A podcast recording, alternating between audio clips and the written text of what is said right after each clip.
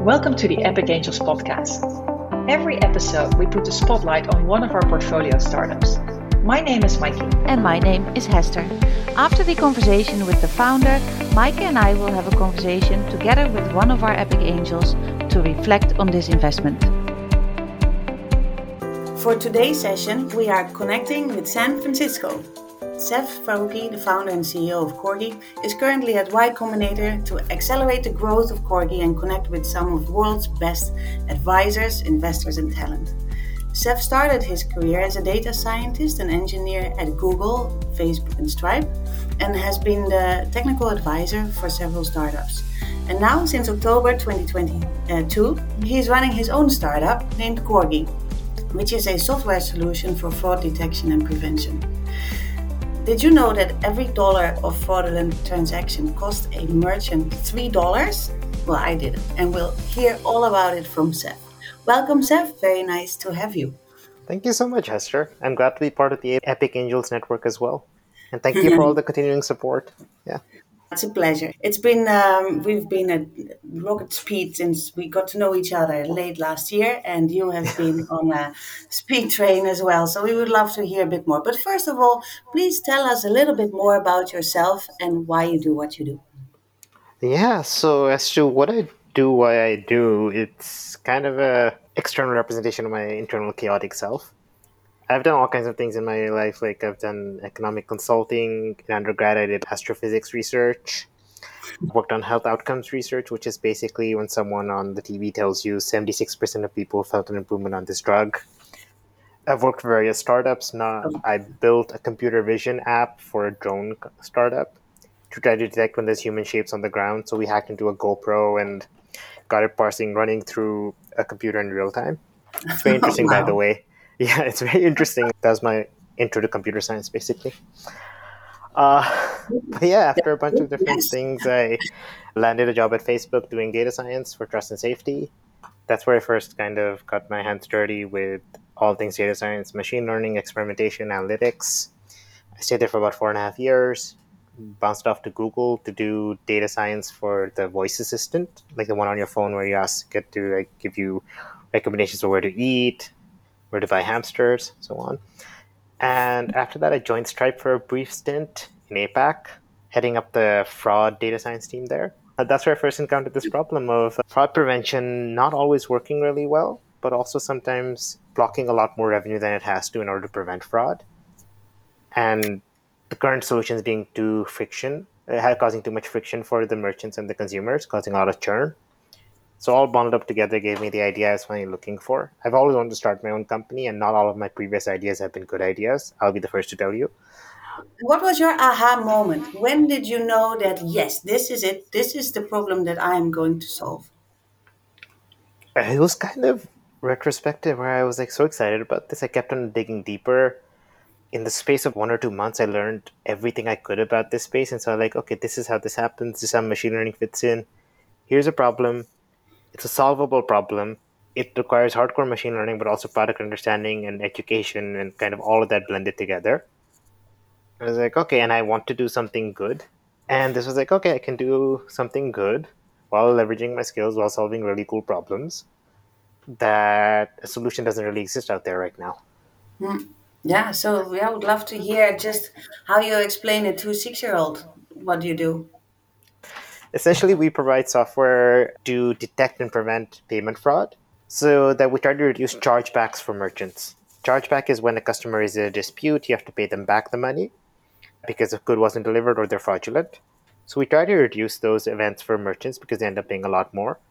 But we also try to make it very precise to make sure that basically the transaction we are blocking is actually bad.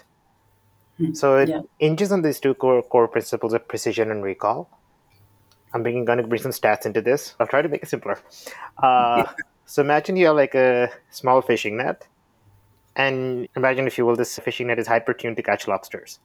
You send that small fishing net down there. It's a very expensive net because it only catches lobsters. You bring it back up. You've got 10 species of lobsters, and only one of them is not a lobster. You have 90% precision. But of the thousands of lobsters out there, you only got nine. Now imagine you instead go like, okay, I'm just going to build a really big, cheap net to catch all the lobsters. You send that big net down, pull up almost the entire ocean, and you catch most of the lobsters. So most of what you catch is not lobsters.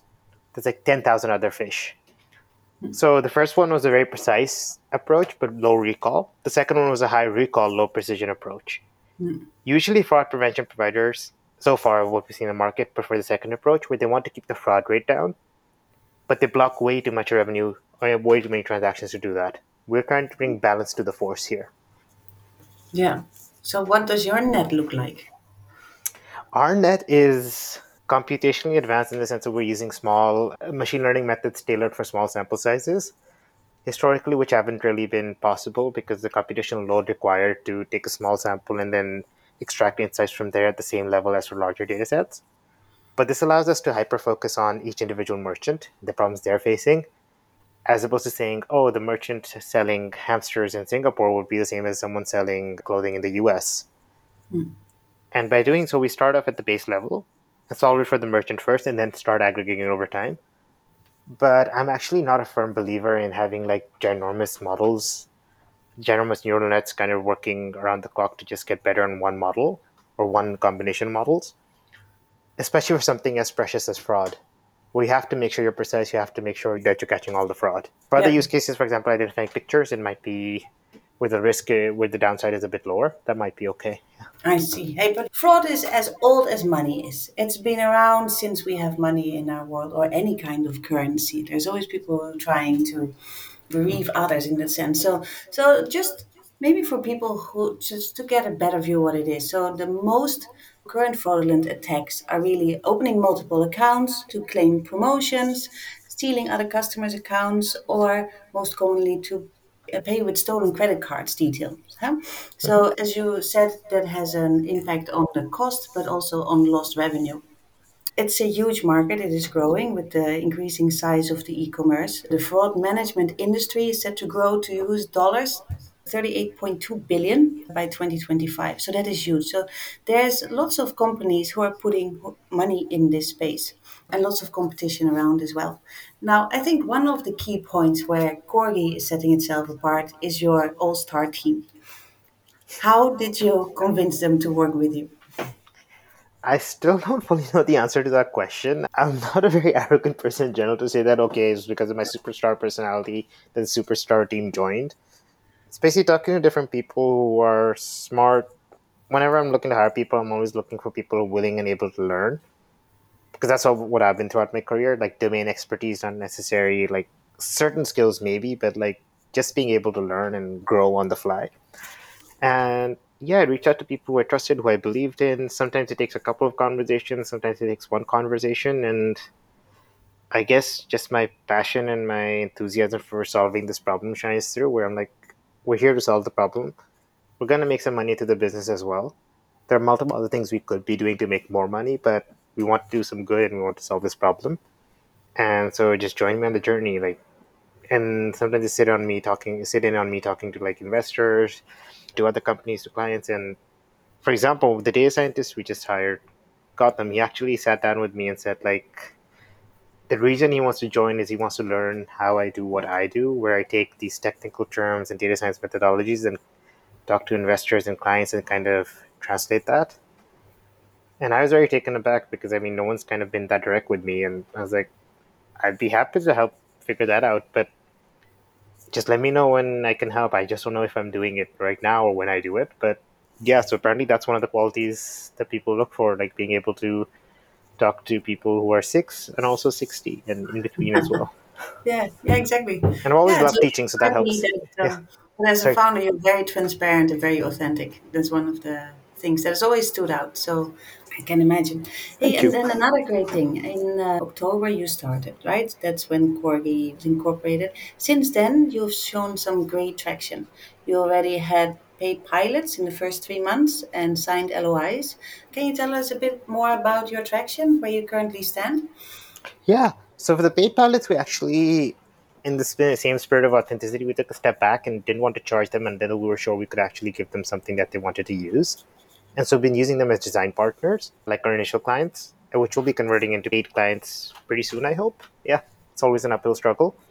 Uh, but since then, like it's just been going up and up in terms of being able to talk to different clients, and I've made the decision to grow responsibly and consciously, in the sense of not getting too many clients and then failing to fulfill from promises here and there. And after the initial Singapore clients who we're still working with, we're still helping them out. When I came to the US for Y Combinator, everything kind of kind of just ballooned or exploded.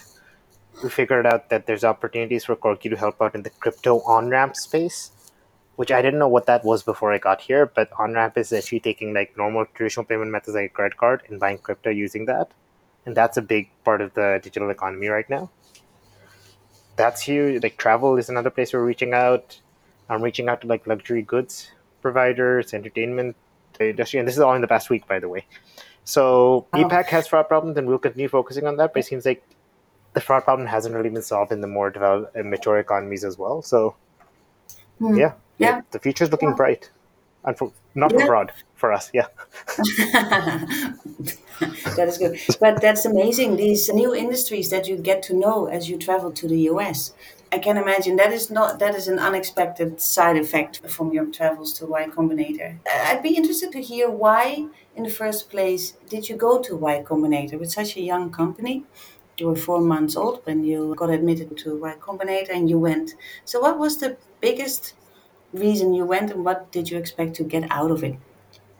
Yeah, I was so happy when we got in. It was kind of like I had no idea that we were actually getting in. It a 1.7% acceptance rate or something. Yeah. So it's like an astonishing and amazing. But I wanted to go just so learn, I could learn how to make products from the people who have built them before, have seen them. But not just make products, but make businesses and it's awesome just having these super illustrious mentors just at hand and i can ask them a question on slack. I can schedule office hours with them and they'll give me the answers i need. Like i was just talking to one of the sales mentors and i was like oh i'm thinking about this and this for the pricing strategy she's like no no no wait. At this stage you can't think about that. She didn't say it but it was essentially like keep it simple stupid. Just do a per transaction fee that's all you need right now. Get going. Later on, you can do all the fancy, innovative stuff. But we didn't accept you to do innovative pricing methods. We necessarily need you to build a business and a product. Like, okay, thank you. That makes sense. Yeah, yeah, yeah, yeah, yeah. But it's awesome. Uh, like, they're just like so sharp, so bright, smart, and like even the other founders that are here, I'm learning so much for them, and we're all kind of in this together. Like misery loves company, and that really helps. Yeah. Yeah. What's oh, because, the biggest difference between Southeast Asia and Silicon Valley? Here it's much more product focused, and so pro- there's this concept of product led growth, which is like if you build a product, they will come. If people say like, okay, I have this problem, they're the companies are far enough in their like trajectory, or they have enough of a momentum to say like, okay, I have this problem that exists. I need a product that will solve it. The product is kind of what comes up front, as opposed to how much will this save me, how much will this cost that's slightly different from like Southeast Asia as I've seen so far. It's still a kind of a it's a different kind of digital economy, more focused on consumer tech more so and like fintech. And the bottom line is kind of one of the most important things. Like how soon can we get this in the hands of as many people as possible, start making revenue? And I feel like a blend of the two would kind of be the ideal scenario. And for our product and our team specifically, it seems like time here is being super helpful and in the future we'll continue kind of going back and forth between the two but we know, for instance, for marketing and sales, we'll have different approaches for both sides. The US will just go like, hey, we prevent fraud, we reduce your block rate, we reduce your fraud rate, and we get you all this extra money you wouldn't have had. In APAC, it's more like, okay, here's how much you'll save, or here's how much you'll make if you come with us. Like, just bottom line, how much will this make for you? And tailor to each approach. Yeah. The basis of so the risk rules and the risk scoring that remains the same in your solution between the two regions, or do you have to adjust? Uh, well, no. So our solution, and this is why it's so hard to build and so tricky to build, is because it's meant to be adaptable across situations, across scenarios.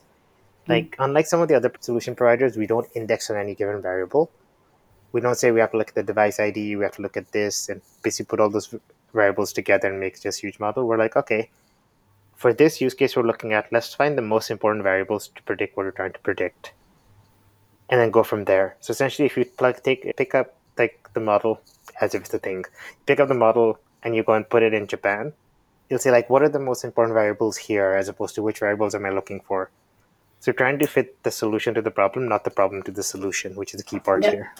Yeah, that's a good one. Hey, and uh, talking about differences, can you share with us one story that you have experienced in your past two weeks in San Francisco or in Y Combinator that would never happen in Singapore?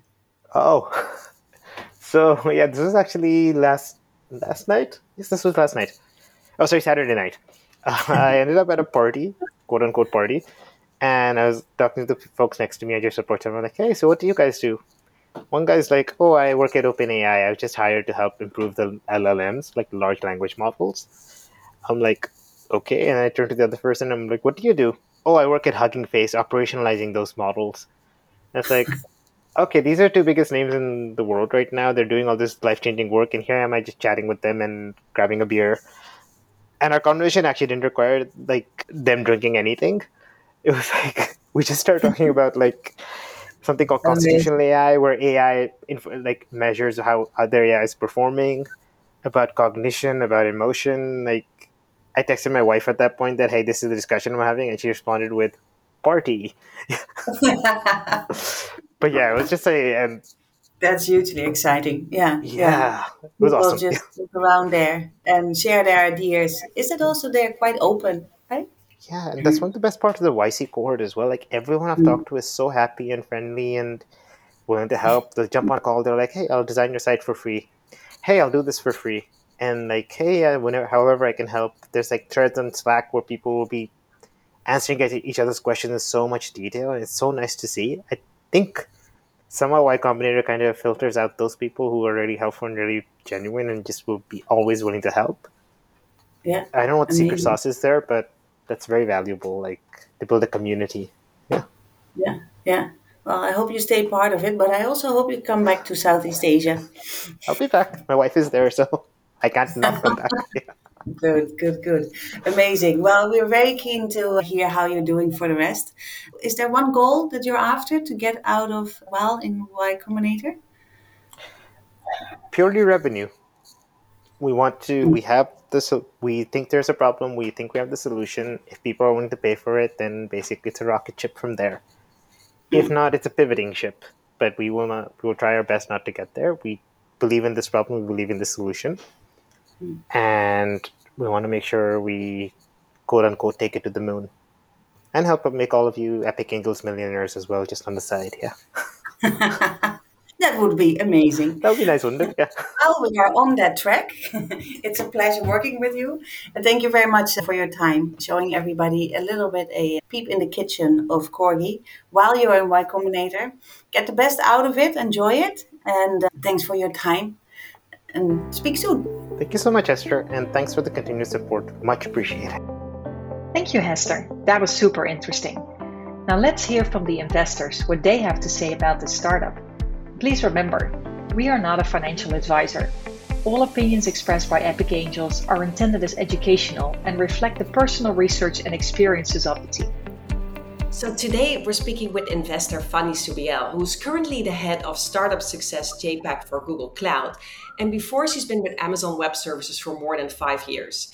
Her experience is not only in these large tech companies, but she also ran her own startup, TraderQ. Fannie is an active investor at Epic Angels and a venture fellow at Insignia Ventures. And Fannie, you even have a master's in technopreneurship. That's so cool. Actually, that's a topic we could dive into as well. But today we're speaking about Corgi and what excites you about this company as an investor. Super curious to hear more from you, Fannie. Thank you for having me. I'm super happy to be here and discuss about Corgi AI because first of all, I know Saif for a while while he was still in Facebook slash Meta. So, you know, we've been just contacting each other in the startup ecosystem ever since in my previous roles in, in the VC ecosystem as well. While he was especially technical advisor to a few startups, and it was one of the startup where we shared one of the mentors, and we had a very close relationship supporting the startup. He invited us to Facebook then to his office and had a meeting room, a proper discussion, a nice lunch, of course. And that's where we grew our relationship, just to know each other better. And I've seen how he has grown, like going to different companies with different roles. I was actually quite surprised to hear from earlier conversation that he came from a liberal arts background. That was so unexpected because I always see him as the technical expert, you know, being a data analyst, uh, being the product lead, being the technical advisor of a few startups. Like, how did he end up from liberal arts to product and technical lead. So that was really interesting. But you could see, like, obviously, a really smart individual. And when he told me that, hey, Fannie, just throw WhatsApp, I'm finally starting something myself. I was like, oh, cool. This is really a brave move. Congratulations. You know, he knows the space, he knows the ecosystem. I have no doubt he will just blend in and get to know the network immediately. So yeah, I kept in touch. He sent me the pitch deck, and I was glad that he got in touch with Epic Angels. And like, oh great, this is perfect. So I was very interested from the very beginning, and I was definitely a lot more impressed after seeing the deck, knowing the problem that he was solving. Obviously, the Rockstar team, like Hester mentioned earlier, like how he had gathered that Rockstar team. Definitely for any early stage startups, team is always the number one criteria that we always looked at as at, at least at Angels, just because you know it's early stage. There's nothing much you could see in terms of the products or even you know traction. So it really comes down to how how good are the team members, like how hungry they are, what are the background, do they have the right domain expertise, and it feels like they're just ticking the boxes. So that was exciting and. Further down the line in the deck, I saw wow, it was a six month old or less than six months old startup and I started to see traction. This guy is really fast uh, for a B2B startup. Just having to build something and get your first customer deal. I know it's not easy, but he got, I, feel it was two or three pilot sign and just a few more LOIs and other initial discussion with great companies. So I thought that really shows how much he know about the space and the right people to target so that, that was just really great. And obviously we dived deep and looked at the you know, data room and everything. So it was just really intuitive from day one. Yeah and I like as you said right the team is the number one decision always. Exactly. This early stage. They have the track records they have the network they have the knowledge which is super important. And then they've been able to capitalize on that as well immediately and to really put something in the market that is a clear need and even converting into clients immediately early stage, which is very, very impressive indeed. And because if you think about this space, I mean, fraud is a very old problem. Hester touched upon that already earlier. It definitely isn't solved yet. Unfortunately, we probably all experience some fraud here and there. So it's a very painful problem, and people are really willing to spend money on this to solve this. But that also attracts a lot of other companies to enter this space, obviously. So, what do you consider as their unfair advantage, their really unique elements in this startup? I think it comes back to the team itself because they were literally from the domain space, not just himself, but his other team is the co founders, right? Like they have been in that space, they know how it works, and they have the right knowledge to really fill in the gap that they know the indirect or direct competitors do not have that ability yet. And building that particular product would help their customers to solve problems. So I feel that direct connections in the industry is definitely one of the unfair advantage that they have compared to any other founders who want to kind of be in the space. They have the insights that not many people have, especially in Stripe. I feel that was a great company to work for for sure and especially in this space when we're talking about fraud. Obviously, Stripe has a lot of experience and have been market leader for you know any payment transaction. I think this is the right company that to work for, and they had the experience, which is really comforting evidence to to see that. And what is that for you, Hester? That uniqueness yeah, it absolutely has to do with the team. Saif is a, is a person, as he said to himself as well, but I think he's right. He's very authentic and very transparent. When we started to look into Corgi as a potential investment for Epic Angels, he was very much upfront about this is it. This is the data. He shared everything. And everything remained true. So we did our due diligence and there was no hidden information, nothing was unusual about it. He was very transparent and very authentic about it. I think, as he said, that is also how he has been able to attract this top talent to come work for him. So that authenticity and transparency up front is a very good trait to have combined with his hacking mentality. You see that in everything. And that is also what you said, funny how he went from the arts to, to product and engineering. I think he just saw a problem. He wanted to solve problems and he had a tool how he would do that, and that is through hearing. And coding. Uh, I like hackers, right? They hack their way through. Uh, Saif is definitely hacking his way through, getting two paid pilots, four LOIs, getting into YC, which uh, it all proves everything that he has already accomplished in the first six months. Yeah, is all down to how he approaches it together with his team. Because I think getting into the Y Combinator is another big thing eh? that also will make them unique because it puts a spotlight on the company. It will attract a lot of investors. It will get them a lot of publicity. That always really helps, of course, if a startup uh, gets into that space. And what are your future thoughts about Corgi? Like what what could their future look like? And also for us as an investor, eventually looking at an exit scenario, what what might that be? Any thoughts on that already in this early stage? I mean, just looking at the market, it's pretty exciting. Obviously, when we invest in any startups, founders are first element. But the second thing is also how big is the market, right? Is that real problem to solve and how does future look like? Because ultimately, any investors are looking at exits, like you said, and the market size is really attractive. And he found a really niche market that makes sense and is huge, growing at double digit CAGR. I think that itself helps and speaks by itself on the potential size that this company could become. And with accelerated motion like joining accelerator like YC, that that could really help speed up that motion.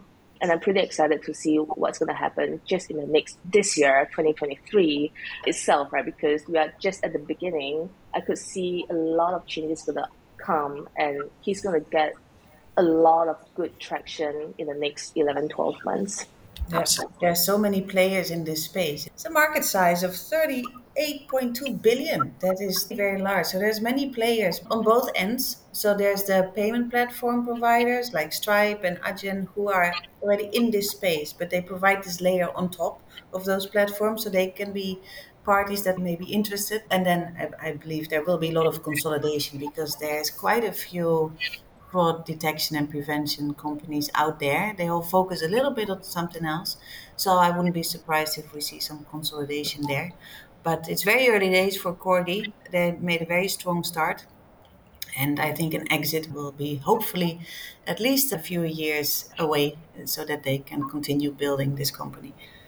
Absolutely. No, I think that that's the key thing now, right? Get into the Y Combinator, be there, be in front of all those investors. That's really going to help them on their demo day to get their next bigger round of funding. And we have the opportunity to get in just now before that demo day, which I think is a very unique opportunity as Epic Angels that we have.